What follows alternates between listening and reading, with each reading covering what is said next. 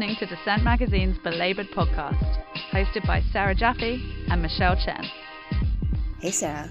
Hi, Michelle. And welcome to Belabored episode 173. In this edition, we are talking to academic and games enthusiast Jamie Woodcock about work, play, Marx, games, and the labor of games. But first, the news. Over the past year, the Me Too movement has made a lot of noise in Hollywood, launched pitched legal and political battles in high profile corporate scandals, and unleashed major public backlash against powerful elite men in the worlds of entertainment and corporate America. But beyond amplifying the issue in the media and in our popular culture, has the movement really worked in calling attention to issues of sexual abuse and violence, gender discrimination, and women's rights at work? A new bill introduced this week in Congress aims to change the conversation on gender justice in workplaces nationwide by giving survivors a legal platform to raise their voices against their bosses. The act is appropriately titled Be Heard and would address many of the barriers to reporting and filing complaints about workplace harassment and discrimination. Primarily, it would dismantle one of the biggest tools that bosses use to silence their victims the non disclosure agreements and forced arbitration clauses that are written into contracts as a virtual gag order for workers who suffer abuse in the job. It would also expand workers' access to the Equal Employment Opportunity Commission process for filing a claim of harassment or discrimination under the Civil Rights Act. It would create a legal aid grant program to assist low income workers who seek to bring claims under the EEOC process. And currently, only about 19% of employment related legal disputes receive some kind of financial assistance. So, this bill would really help bring more low income women into the system. The bill would also end the tipped minimum wage, which is a big drain on earnings of service workers, which deters many from reporting abuse and harassment. Importantly, these protections would go beyond the scope of many existing federal labor regulations by extending legal protections to workers at small and informal workplaces. That would cover more than 12 million additional workers nationwide, including nannies, home health care aides, and workers on farms. I spoke with Alex Baptiste of the National Partnership for Women and Families about what the bill means for workers in the age of Me Too it does expand workplace protections to a large number of, of workers who currently don't have those protections. It uh, expands them to workers at small businesses. So, you know, Title VII has a threshold of 15 employees.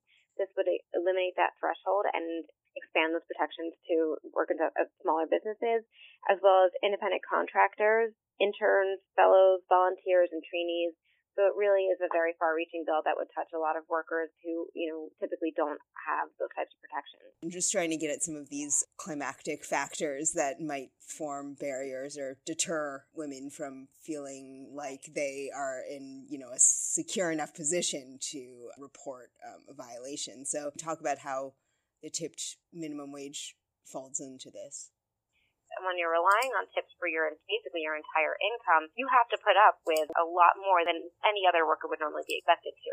You have to put up with, you know, the touchy customer or the demeaning manager because your entire welfare depends on being able to take home those tips and pay your utilities, pay your rent, put food on the table for your family. So by eliminating the tip minimum wage and having tipped work tipped workers making the same amount at the at the same minimum wage standards, you're now empowering those workers to be able to say, you know, I don't have to put up with this type of behavior anymore. My entire livelihood doesn't necessarily depend on it. And it empowers them to report harassment without the fear of losing that income.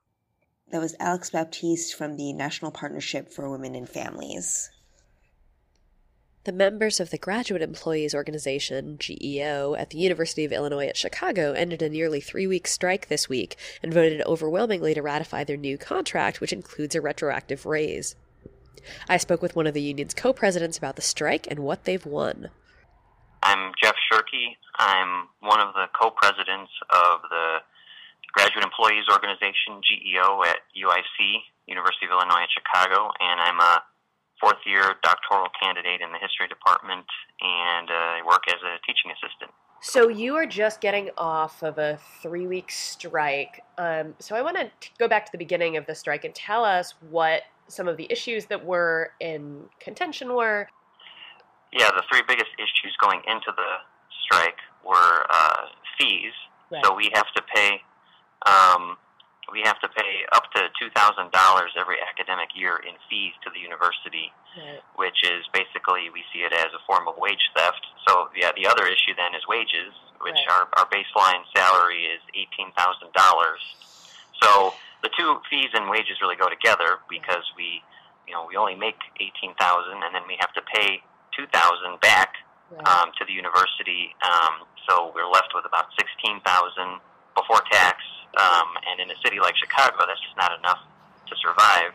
And then uh, the other issue was sort of non-economic, but it deals with the precarity of our of our of our jobs, which is uh, appointment policies and appointment decisions. So in different departments, you know, we go semester to semester, we don't necessarily know if we're still going to have a job, if we're still going to have a teaching appointment.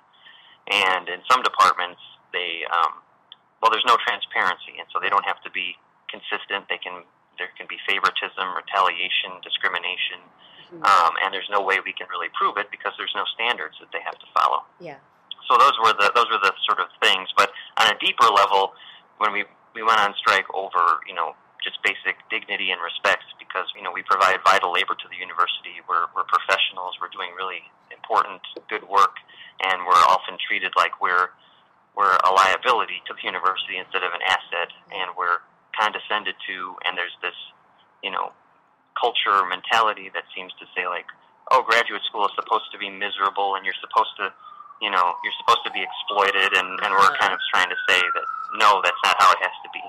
That we, you know, we can be. It's supposed to be challenging, but we don't have to be exploited, and we know we're not going to live in luxury, but that doesn't mean we have to live in misery. Yeah, and I think one of the things that we're seeing now is that you know, as it becomes clear that it's you know it's less obvious that your graduate students are going to slide into a tenure track position, this idea that you're paying your dues and then you know once you finish everything will be smooth sailing is kind of slipping away. Right, right. I mean, it's this. There's this idea that oh, this is just a rite of passage, and it's this Right. hazing ritual, and when we come out of it at the other end, we'll have this cushy tenure track job. But that's not true. When we come out of this, we're still going to be getting exploited, and you know, as adjuncts or, or you know, contingent uh, faculty. So it's you know, for I know for me personally, it's been important while I'm in grad school to be active in the union because this is a part of our you know, as we're learning to do research, we're learning to teach, you know, we're learning to do these different things when it comes to be to be an academic. Um, but we also have to learn how to how to organize and how to how to deal with administrate university administrations, how to negotiate a contract, because these are skills that we're going to have to use going forward in our career after we graduate. Yeah. So when did the strike start, and tell us how it's been for the last few weeks? It started on Tuesday, March 19th, Yeah. and um, ended last Friday, April 5th. Right. so it, it, it overlapped into spring break. We shut down basically the university. Early on, we were just hearing from lots of students and faculty that classes just weren't weren't happening because a lot of us, you know, even though we have the title of teaching assistant, a lot of us are the actual instructor for classes. So, and then the um, the Tribune, Chicago Tribune, did a uh, FOIA request and found out that at minimum 550 classes were canceled in just the first four days of the strike.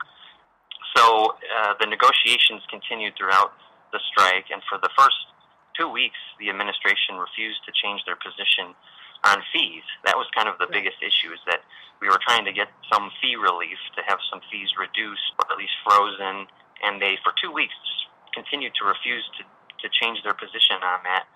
And we kind of kept holding, you know, they wanted us to just step down on everything else and capitulate on everything, and we told them that wasn't going to happen. And finally, they started to move on fees. They brought the provost into negotiations, which it was the first time, you know, we had been in negotiations for 13 months, and it was the first time that a high ranking official from the administration actually came. Uh-huh. Uh, and in the meantime, the, the pickets were really important and really lively, and we had, you know, uh, people playing drums from the math department, um, making lots of noise outside the uh, buildings, and a lot of the, the faculty supported us because the faculty have a union as well Right. the undergraduates were overwhelmingly supportive of us, even though this is affecting their education, but they were angry at the administration. They didn't blame us at all. And they were coming out to our pickets in support, and lots of, uh, you know, Chicago is a union town, so lots of other unions around the city were supporting us and donating to our strike fund and bringing us uh, pizza and donuts every day. And uh, it was a big event on campus, I guess. And uh, we finally last Thursday night, reached a tentative agreement on the contract, but then when we went to negotiate the terms to settle the strike so that we could go back to work and be able to make up lost hours so that we wouldn't lose pay. On Thursday night, they told us they weren't ready to do that, but they wanted us to settle the strike anyway. Um, and we said, no, you know, not until we can make sure that we were not going to lose our pay. So we stayed out on strike an extra day on Friday, and then last Friday is when we finally made the uh, strike settlement to make sure that people could make up hours so they wouldn't lose their pay. So tell us what's in the deal that you ended up striking. This is our fifth contract since we became a union, and it's the the best one that we've we've ever gotten. Has the most wins. We didn't lose anything at all in the uh, existing contract. You know, the the quote unquote worst that happened was just the status quo. Yeah. But um, what we what we did win, yeah. So I mean, we we we we saw this as a as an offensive strike, not a defensive strike. Like it wasn't like we were on strike to protect something that they were trying to take away. We were on strike to only gain new things that we didn't have. Right. So one of the biggest things has to do with fees, because like I said, they didn't want to do anything about fees. There's an international student fee, which uh, roughly half of our members are international graduate student workers, and that's uh, a $260 a year, and we got that cut in half um, to $130. So it should be zero dollars, but you know now we're we're halfway there. and then there's another major fee that we pay, uh, which is called the general fee, and it's supposed to increase by fifty dollars per semester next year. And in our agreement, we got it so that they will basically pay us back that money, or they'll pay us back fifty-five dollars at the beginning of every semester to sort of offset that increase, and it's sort of like an artificial freeze. And we got language saying that if any new fee is created, it will automatically be waived until we can negotiate it in the next uh, the next round of contract negotiations. So it's a first step to getting fees under control, and we expect in our next contract, which we'll be negotiating only two years from now, to keep pushing on that. On wages, we got a 14% increase over three years, um, so it's a little over $2,500, which is the biggest raise we've ever gotten in a contract. Um, on appointment policies, we got an agreement that by fall of 2020, departments will be required to implement uh, guidelines explaining how they make their decisions on who gets a job and who doesn't, so there'll be more transparency and consistency. We also, for healthcare, we brought down the, the costs that we have to pay for the university health insurance, and then for the very first time, we got the university to cover part of the, the cost of dependent care coverage on the health insurance plan. So 20% for the first dependent, and then 10% for any additional dependents. When before it was 0% coverage for dependents. And a lot of our members do have, have kids or spouses that they want to put on the uh, healthcare plan. Yeah. And um, non discrimination, we added two new protected classes to the non discrimination article of our contract. One is immigration and citizenship status, which is important in the sort of you know Trump era, Yeah. and then arrest record as well, because people who have a criminal history and they want to go to graduate school you know, later in life, Right. they were being told like, oh, don't talk about your past, you know, don't just it's sort of sort of like this don't ask, don't tell kind of policy. Don't disclose your history.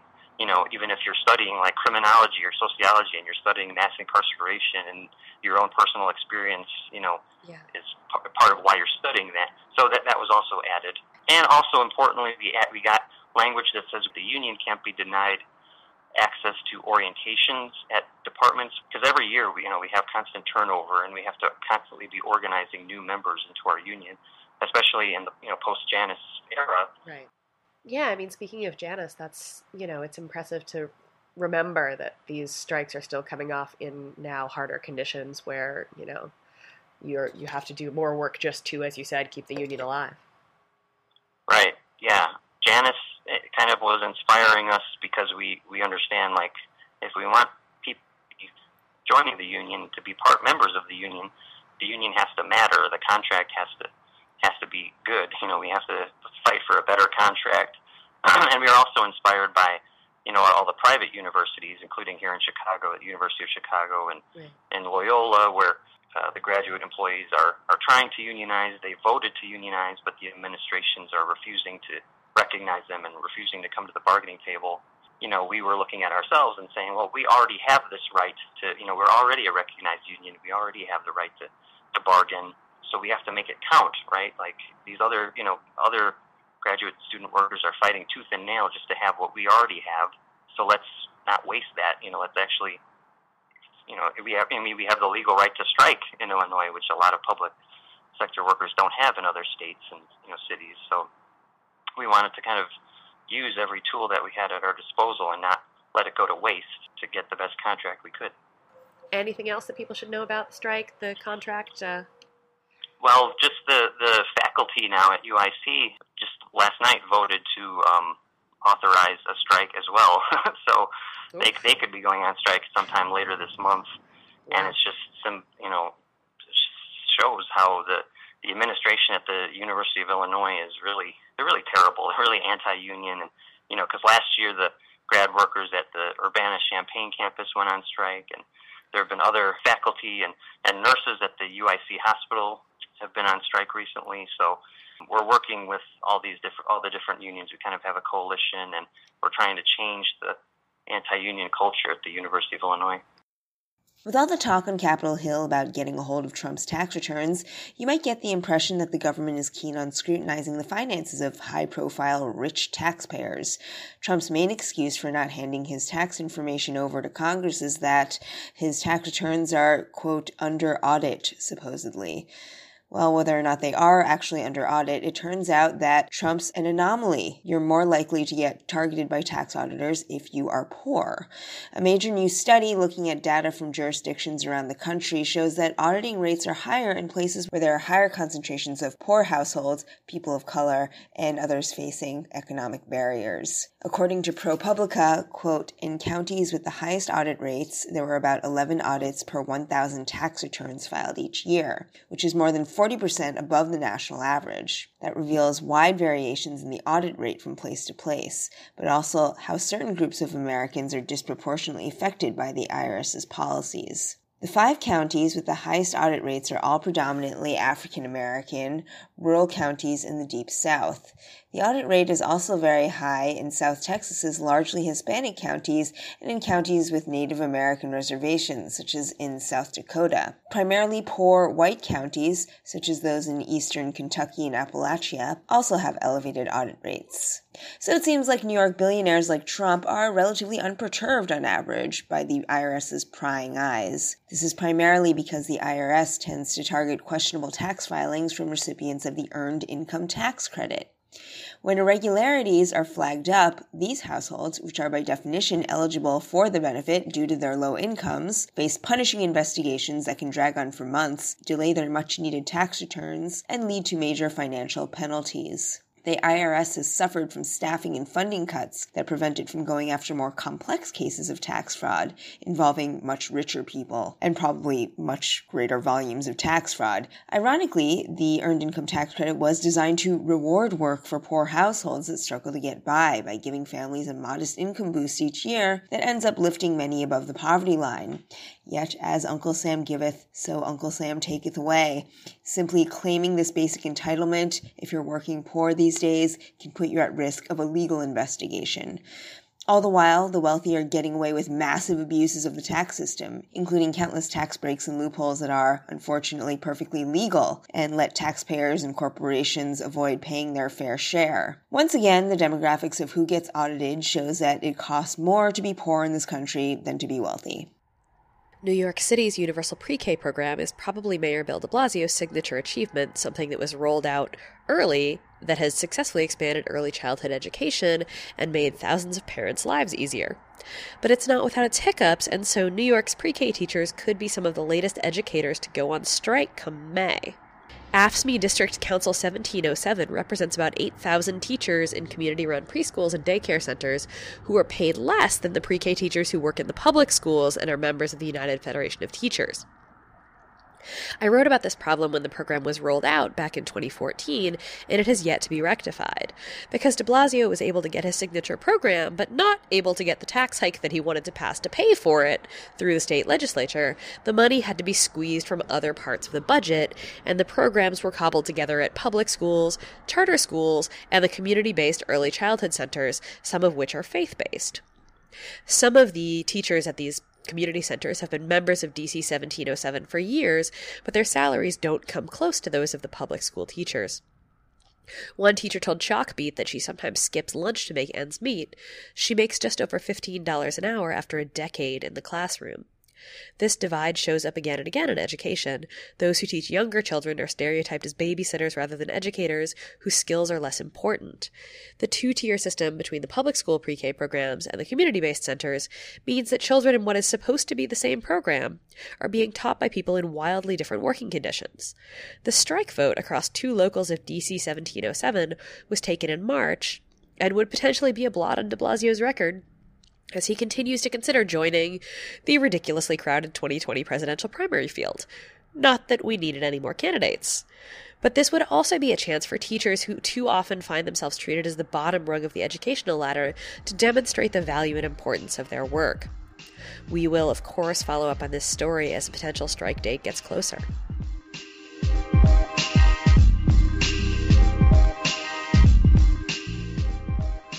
Today we're talking video games. The work that goes into making them, promoting them, modifying them, and even playing them. The history of the games industry is laid out in a new book, Marx at the Arcade by Jamie Woodcock, out now from Haymarket Books. And Jamie joined us to talk about his book, the organizing that's going on now in the games industry, and much more. So, in your book, you take on video games as a site of labor and culture, as an industry that's worth billions of dollars. Why is it important to think about games as a place where work happens, where profits are made, where class struggle happens? The kind of main reason is, you know, I, in the book, I kind of reflect back on when I first played video games as a as a kid, and these were kind of a niche product. They required a lot of expertise to get working. You know, now the video games industry is is the biggest cultural industry in many ways. You know, the biggest cultural commodities today are video games. And so we should be interested in them. You know, as the left, as Marxists, we should be interested in phenomena that people spend time and money uh, and significant parts of their lives kind of undertaking.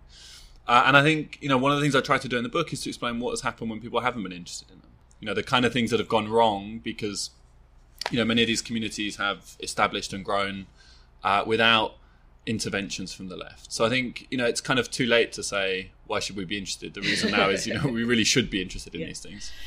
Yeah, and we will get into some of those questions of communities later, but I want to talk about in your book and in the site notes from below, where you're an editor, you use the workers' inquiry as a methodology. And so, for our listeners who aren't familiar with this term, what is it and why is it a useful method for learning about work and also for organizing workers? So workers' inquiry as a as an as an approach or as a method is inspired by something Marx wrote later in his life, which was a, a set of questions that he wanted to send out to factory workers. Now, on its own, sending out questions isn't the most interesting thing, but really what he was interested in was trying to get workers to describe their own conditions. And so we see workers' inquiry as an approach that is about producing knowledge about work, but is also a politicizing process. Right. So it's about the production of knowledge and organizing at the same time. And you know, luckily for the book, uh, I mean, if people are familiar, there's a, the Assassin's Creed games. In one of them, you actually meet Marx, um, and it kind of presents a very different version of Workers' Inquiry. Marx tries to get the assassins to steal factory records. Now, in reality, you know, Marx didn't have assassins that he paid to do this, but he he read factory reports. But it would be cool if he did. It would be very cool, and so I kind of used that as a hook in the book to say, well, what would a workers' inquiry look like in the video games industry? Uh, and I first wrote something in in I think 2015 where I'd been working with a couple of people who make video games, and we kind of sketched out what an inquiry might look like. And we said, well, you know, there's these issues of like overwork, uh, of sexism in the industry. These could provide the basis for organizing but we said at the time we are like we're not you know things are not there yet. Yeah. and so it was really nice over the last year and so like looking back at that and going well you know things have changed a huge amount since 2015 mm-hmm. and i think inquiry can help us to unpick like why that happened and the direction it goes in. So let's talk a little bit about the different kinds of labor that make up games because you have everything from like the physical production to programming to promotions. Yeah so talk a little bit about the sort of production chain of uh, making games so I think it's you know the production chain is, is, huge, and I think a really good example to to think through what this means is to think of Grand Theft Auto, the latest one, which is the the biggest selling media product of, of all time. And if we think about the kinds of labor that went into it, like ostensibly it was made in the UK. It's made in Edinburgh. Uh, it's obviously not made in Edinburgh. You know, there's all kinds of labor that go into it from elsewhere. Um, so these big studios, you know, they have a studio in Edinburgh, they have studios in the US, they have studios across the world. They subcontract parts of the development out to you know places like Vietnam or India, and so you have this huge chain of software development, but also artists, sound design, storytelling, you know, all of these aspects. But none of this could happen without, you know, labor happening predominantly in the global south, the production of hardware, uh, you know, the plastic cases, uh, the mining of coltan, these huge chains of production networks that bring in both kind of material labor and more immaterial labor. And so, in a, in a sense, video games are like a, a glimpse of how production has changed. You write about the idea of play in the context of industrial capitalism, show how that's existed in tension with capitalism since it's not productive. But of course, games do involve work, and even the things, the parts of the work that are supposed to be fun, are still work. So, why is it important to think about games as both a form of work and a form of play? So, I think this goes to the root of uh, of where the video games industry came from. Yeah. Um, is at its core, there is a kind of tension that has emerged over and over again inside of video games, of games being made as a kind of form of resistance, mm-hmm. of breaking systems and using them for something else. And this is where the first video games came from is people who were meant to be you know plotting mutually assured destruction and plotting missile parts you know this kind of horrible but also incredibly banal activity yeah. of like doing the logistics of uh, of nuclear war and instead saying well why couldn't we use this technology to do something much more interesting and it was really nice when I was writing the book um, so my dad is a is a computer scientist yeah. uh, and I was talking to him about some of the the earlier stuff you know, to make sure I was kind of talking about computer systems in the right way. And he said, "Oh, I did this. Yeah. You know, I was meant to be making industrial calendars, and instead we like found a way to make a Moonlander game because it was like way more fun. And so it's really nice when you find that these, you know, you have a kind of connection to these things. Yeah. But that's something that continues over and over again. It's like different uh, different points. Video games are kind of commodified and brought back in, and then people find a way to to change a game to do something different. And I think it's really important when we think about the kind of resistance that's happening today mm-hmm. to see that there has been resistance throughout the whole history of video games. This kind of play, resistance, capture dynamic is always present. Yeah. And you use the term playbour to talk about um, this process, but specifically in the context of modifying games, which is done by people who play them, but then is increasingly captured by games companies and turned also to a profit. Yeah, I mean, I think you know the the idea of how free labor enters into these things, I think, is always quite important. And I think, you know, even within the paid labor of the video games industry, we can see the motivation of, you know, passion, people's passions are brought into it, so they work longer hours and so on. But also, many games would be terrible if we were the only one playing them. So these kind of large online games, yeah. our play becomes a constituent part of the product in a way. Yeah. Um, and of course, we're not paid for the hours we spend playing. Yeah. yeah. you know that would be that would be a very different uh, wages for Warcraft. um, but I think it's about seeing that you know the division between like paid time and things that we do unpaid is increasingly blurred. Yeah. And inside the video games industry, you know the number of people who make things for free. You know, maybe as a portfolio to hope to get into the industry, or maybe just because they, they really enjoy it, is a kind of is something that the industry has tried to mobilize over and over again you know, how can we get people to do things for free? Because they don't have the same passion. Their interest is making huge amounts of money. Right. And so in that space, you write a lot about like crunch as a problem for the programmers in particular who are expected to just put in these incredibly long hours while working on the games, and that this is just kind of figured into how the industry functions at this point, even if it's not necessarily all that efficient you know, this is one of the things that you know whoever uh, you talk to in the industry, this normalization of long hours is kind of astonishing. Yeah. Uh, that everybody has been through this process, yeah. and I think what we have to be clear about is it's a it's a management failure. Right. Like people have contracts that have a certain number of hours. In uh, some countries, where you have contracts. Yes, in, in countries where you have uh, have proper contracts. But you know, in a video games company, right. they have an expectation of how much people can work. Yeah. They then have to work out how much work goes into the game. Right. I think the challenge of it is, you know, a lot of this work is difficult to measure. And so the reality is managers say, well, you know, if we can't measure it, we can just make workers make up the time towards the end. But this is, you know, this is something that Marx talks about. You know, this is a struggle over the length of the working day. Um, and it's about extracting more value from people who work in the video games industry. So it's like an old story in some ways. Yeah, when I was talking to the, the games workers folks in London, I was really struck by the way they all had these stories, even though I was talking to people who had gone to school in three different countries.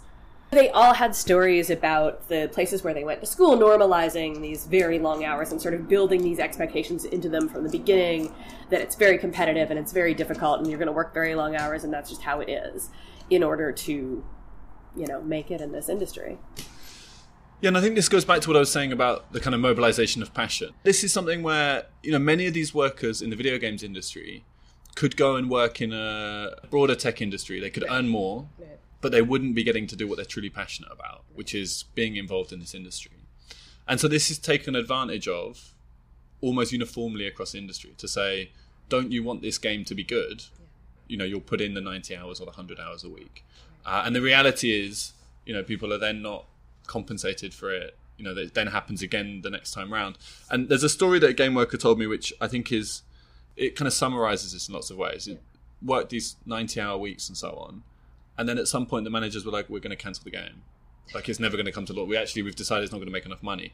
And so they just stopped the production. And this person had literally poured their life into, into making it. And a decision at the top came and it was over in talking about, I mean, and there are so many ways that we can talk about gender issues in, in the games industry, but one of them, since we're talking about long hours, is obviously like this kind of working 100 hour weeks is is designed for sort of young presumably male workers who have somebody else doing the domestic labor at home. Yeah i mean i think you know these kind of long hours are only possible because either you have no caring responsibilities or you have somebody else who's prepared to take up those caring responsibilities. And you know, this has been going on for a long time in the industry, and the the EA spouse letter is you know somebody who wrote an anonymous letter about being a spouse of an EA worker and yeah. talking about the incredibly long hours, the effect it had on the family life and the relationship, and so on.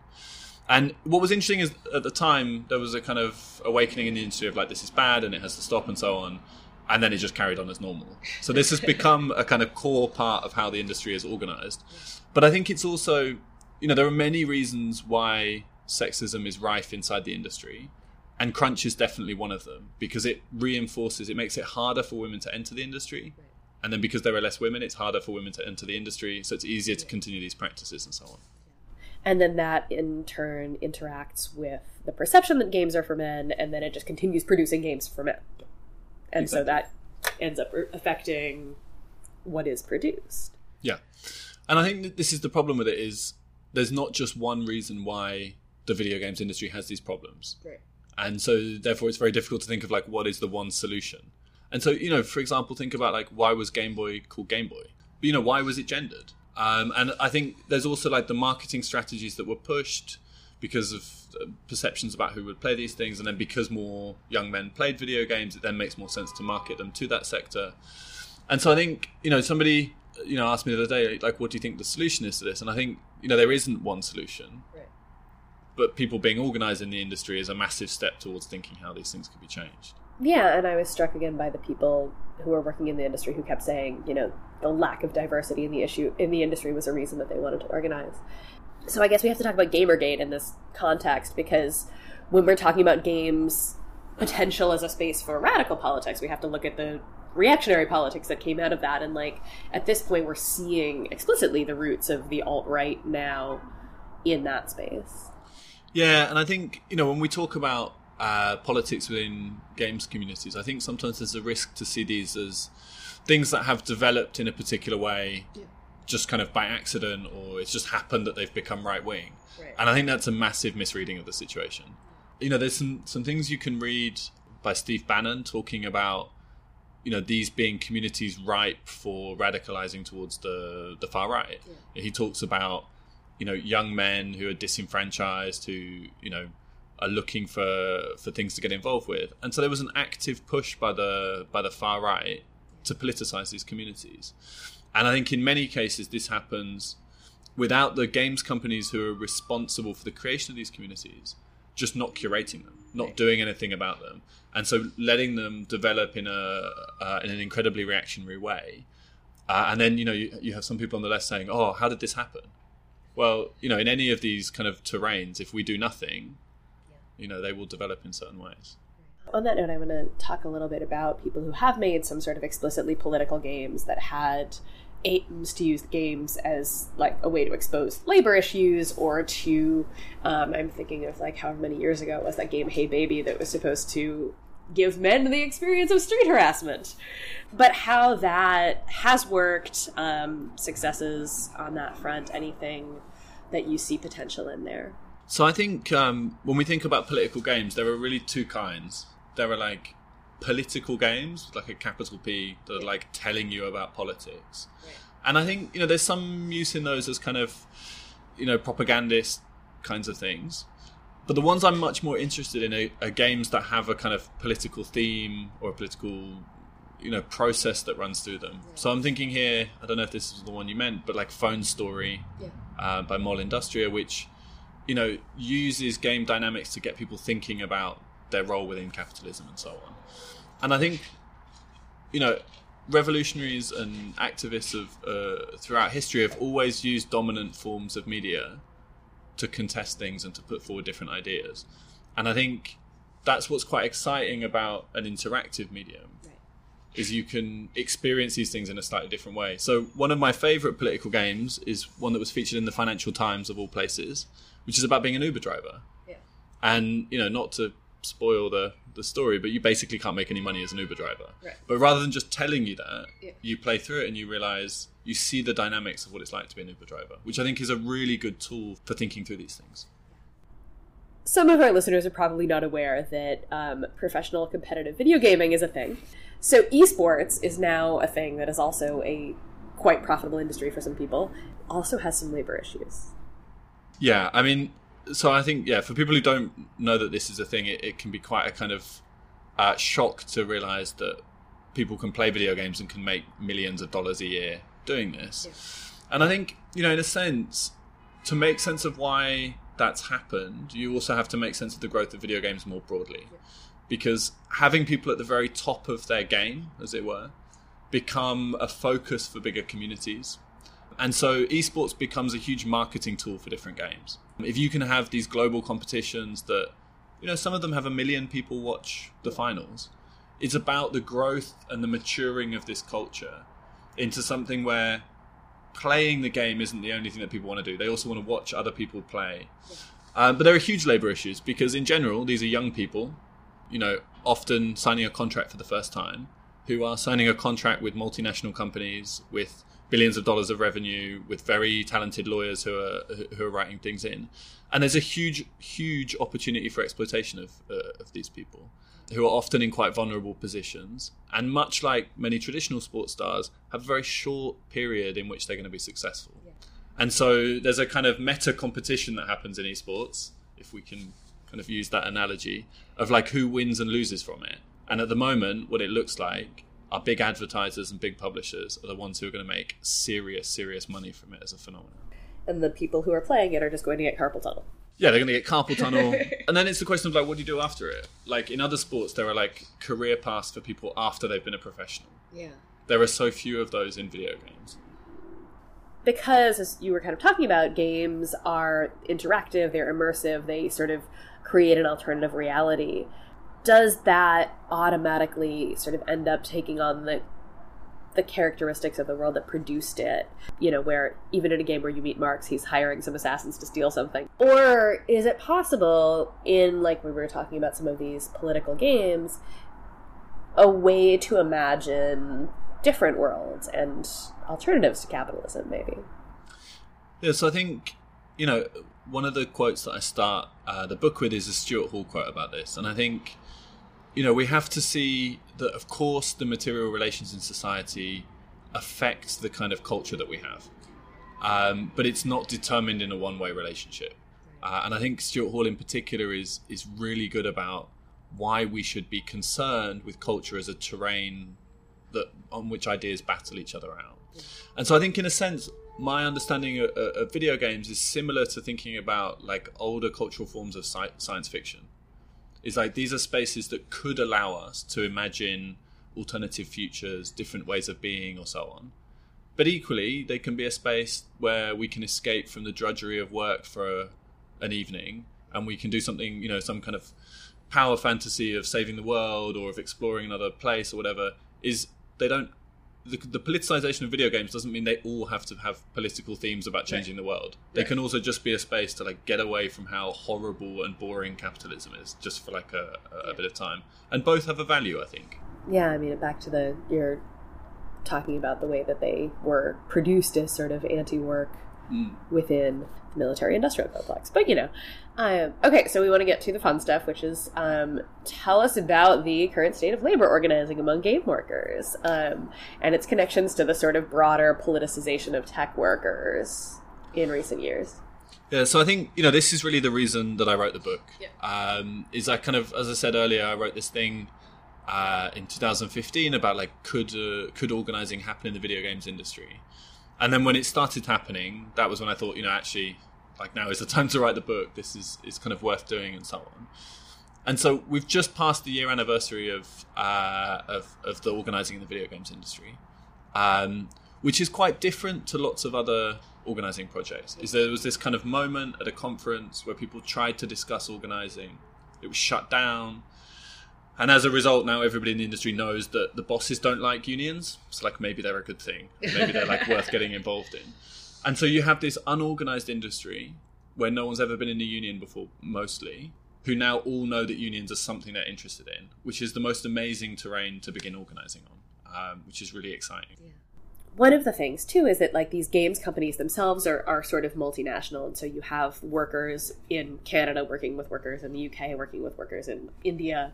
So how does that sort of make organizing more difficult, but also make it more exciting potentially? So I think it does throw up challenges. Uh, and I think one of the interesting things at the moment is, although there's an international network, uh, so Game Workers Unite is about people moving towards organising. Uh, the only places where a union has been formed are France and the UK. And I'm sure, you know, and I'm sure you're much better equipped to answer this, that it would be harder in the US uh, to establish a, a, kind of independent union and, and start organising and so on. And so there are all these different contexts where people need to think about what organising means but it also means they can share experiences across borders in a way that is really really exciting and so each of these different terrains you know organizing in india is very different to the us which is very different to the uk um, but it opens up huge possibilities i think. Yeah so tell us about the union in the uk um, so i first met uh, the gwu uh, uk uh, group when it was one person. Um, so I saw what was happening at this this conference last year, and I, I thought, you know, I, I do workers' inquiry type research. You know, I, I have a kind of interest in this. I'll reach out and see if there's anything I can do to help. And so it's been the most amazing experience watching them grow from one person uh, to having their first meeting of like three or four, to having the first open meeting, to formalizing their network, to now forming a branch of uh, of the IWGB, which is the Independent Workers Union of Great Britain, and just watching how much they've learned has been an incredibly inspiring process. And I think it puts to rest this idea of, you know, unorganized industries, you know, people don't know what they're doing, they don't want to do it, they, you know, there are too many challenges. Is actually given the space, these workers have figured out what unionizing means to them yeah. in a really inspiring way.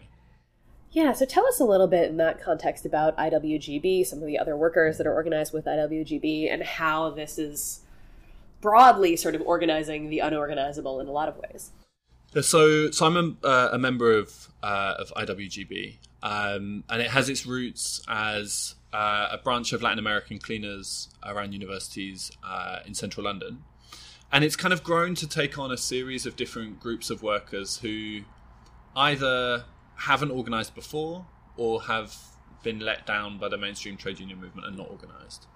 Um, so this includes foster care workers now, uh, Uber drivers, Deliveroo uh, riders, couriers, um, self-employed electricians, yeah. um, a whole number of what at first glance look like a very disparate group of workers, but are also you know people who are trying to organise in new ways or are struggling with employment law and so on. And so for the game workers, there were a number of options for them. You know, they could join a mainstream trade union where they would probably be swallowed up. They probably wouldn't have much freedom to, to run their own campaigns or whatever. Or they could form their own union, which in the UK is an expensive and legally kind of burdensome thing to do. Yeah.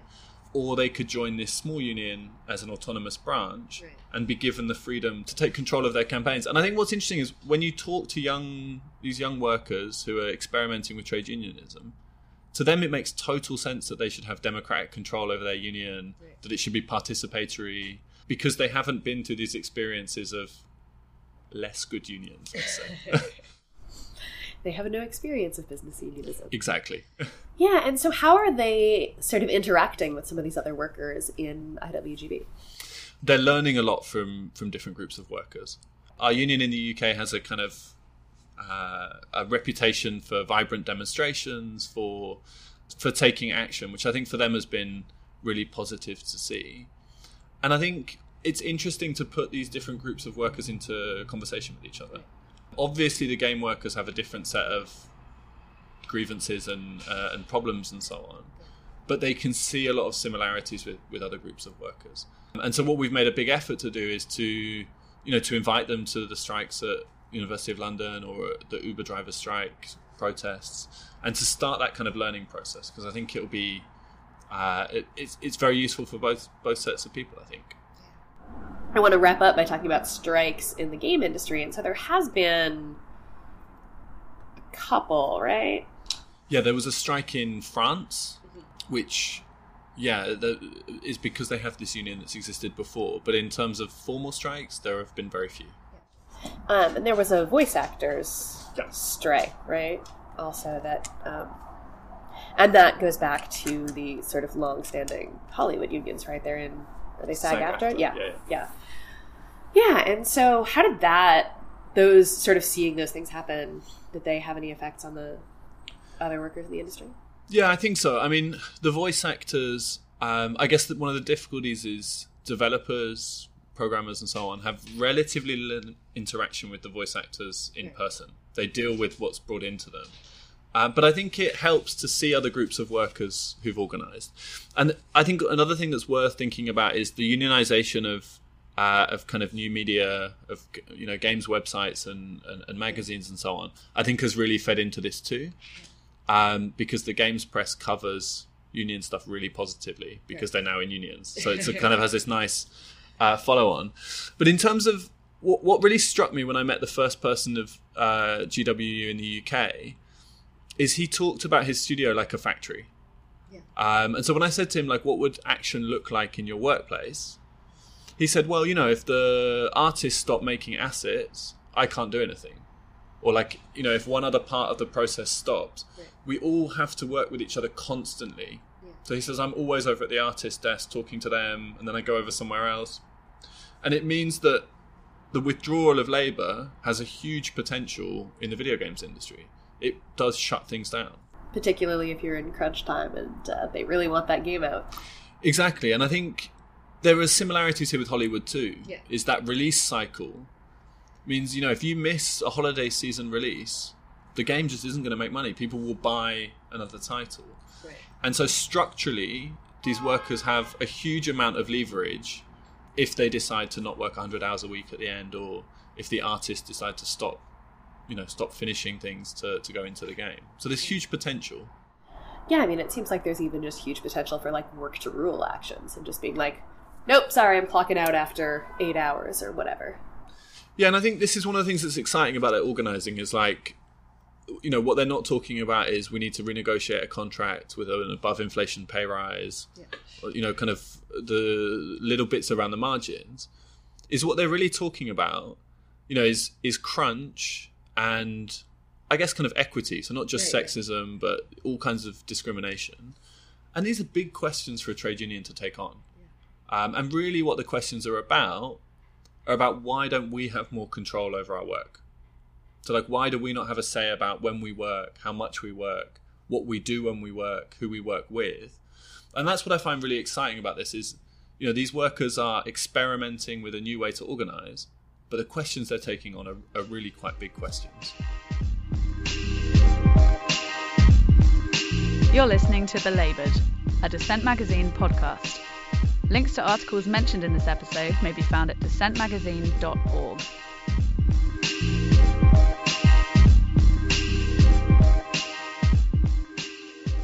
And that was Jamie Woodcock, author of Marx at the Arcade on Haymarket Books.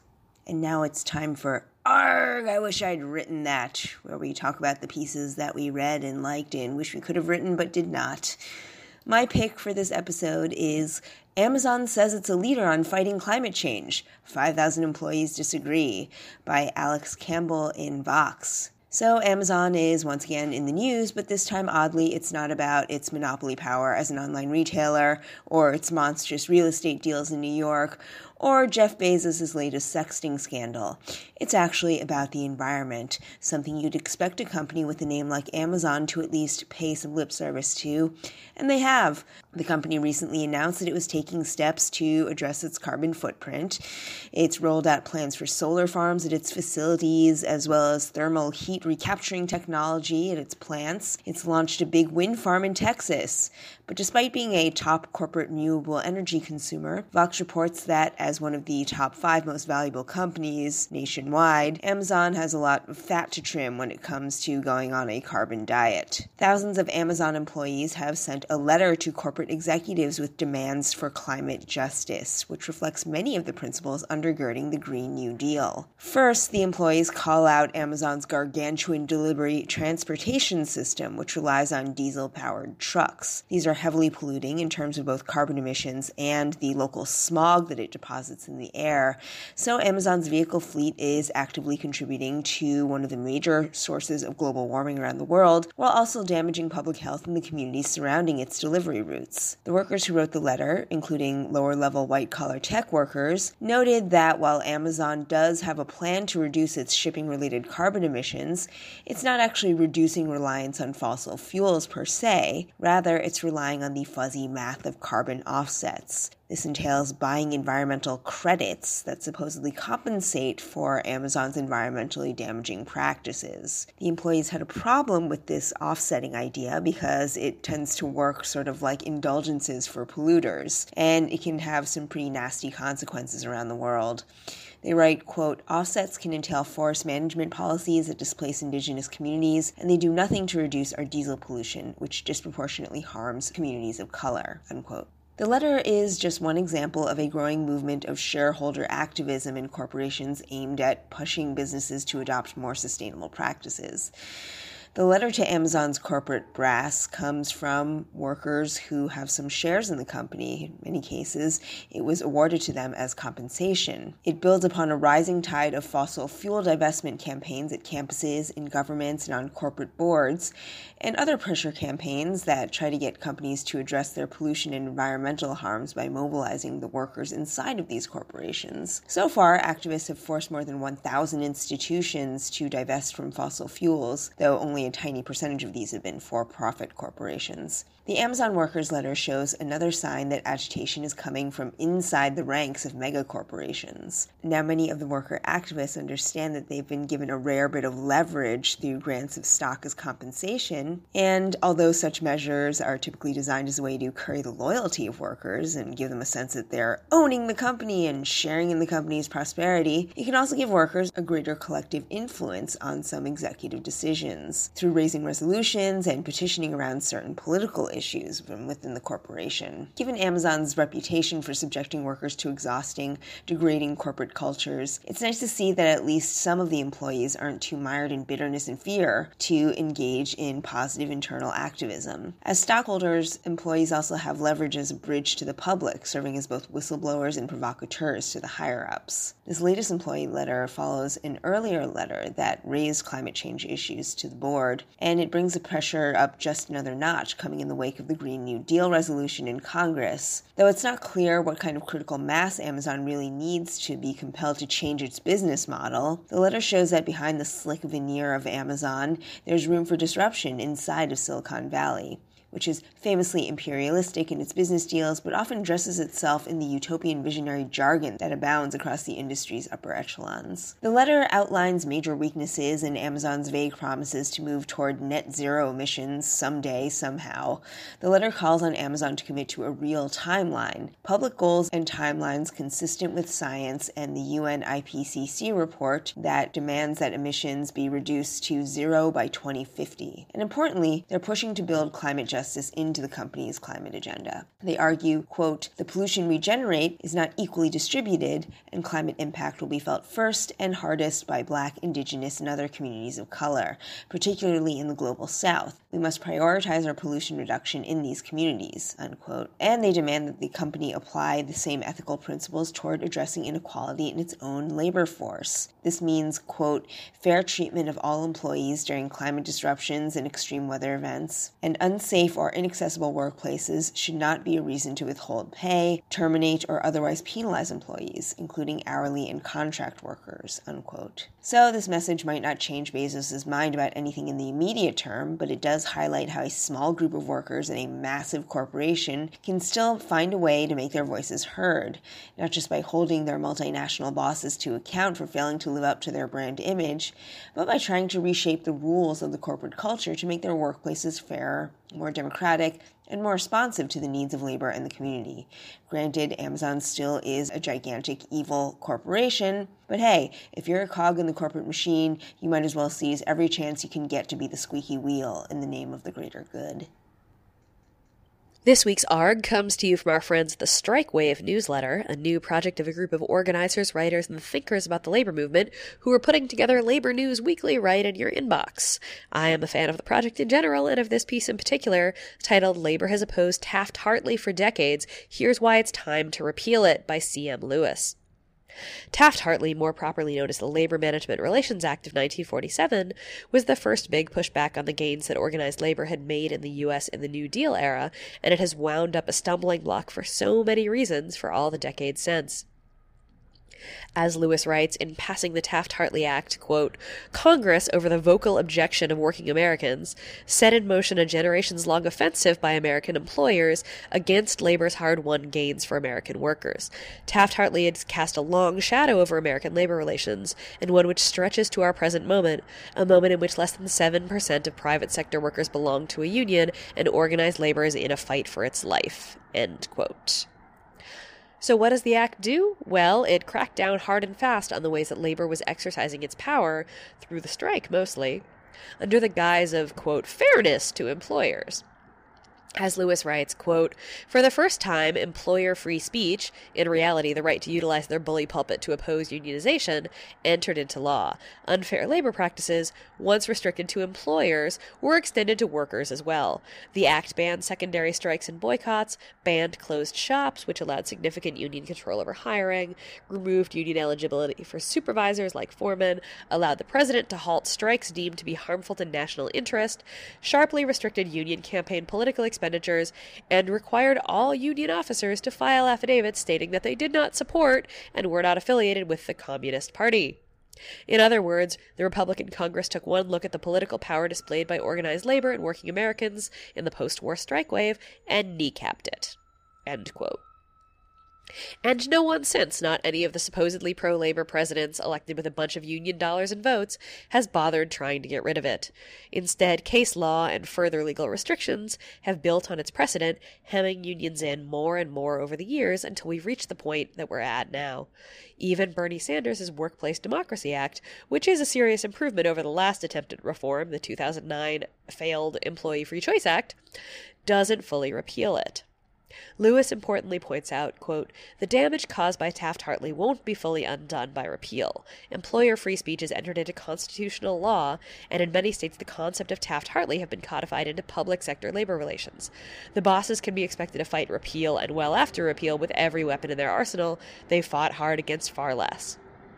They realized the stakes presented by strengthening organized labor's ability to fight for American workers. In some ways, some of the evils are already out of Pandora's box. End quote. And so even repealing Taft Hartley won't be remotely enough to reverse union decline. As Lewis notes, we need to expand organizing rights to domestic and agricultural workers left out of the right to organize in the first place, but getting rid of Taft Hartley would be a big step in the right direction. That is all we have time for this week. Stay tuned for more on teacher strikes, labor laws past, present, and future, and more from the class war. Thank you again to Dissent for hosting us and to Natasha Lewis for editing us and making us sound good every single week.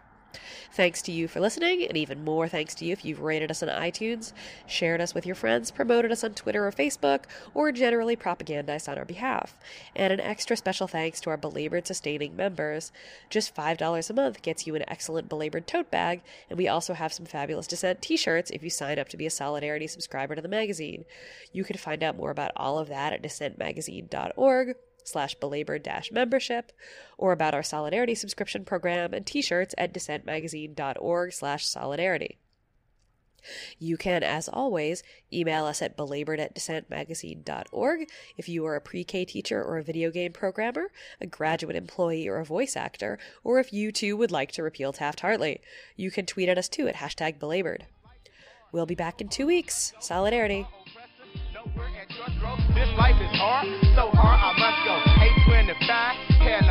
You've been listening to Dissent Magazine's Belabored podcast. For the entire archive of past episodes, visit dissentmagazine.org. Join us online using hashtag belabored